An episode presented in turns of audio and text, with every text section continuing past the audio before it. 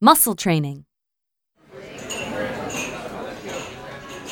How much is afternoon tea? It's £22.50, or you can have our cream tea, which is £8.50. I know what scones and pastries are, but what does savories mean? Savoury is the opposite of sweet, so it can mean anything really sandwiches, sausage rolls, soup, jacket potatoes.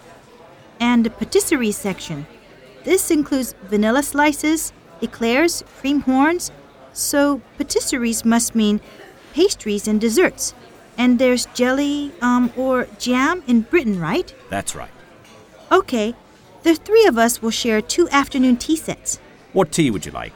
English breakfast, Earl Grey, ginger and lemon, elderflower and lemon, forest fruits. Would it be okay to have Earl Grey? Sure. What a beautiful setting! I really like the way they've arranged all the dishes. In the past, was afternoon tea only for rich people? Um, Actually, in the past, everyone took afternoon tea, but wealthier people could afford a wider variety of foods. I see. There's also dinner, which is heavier. Heavier?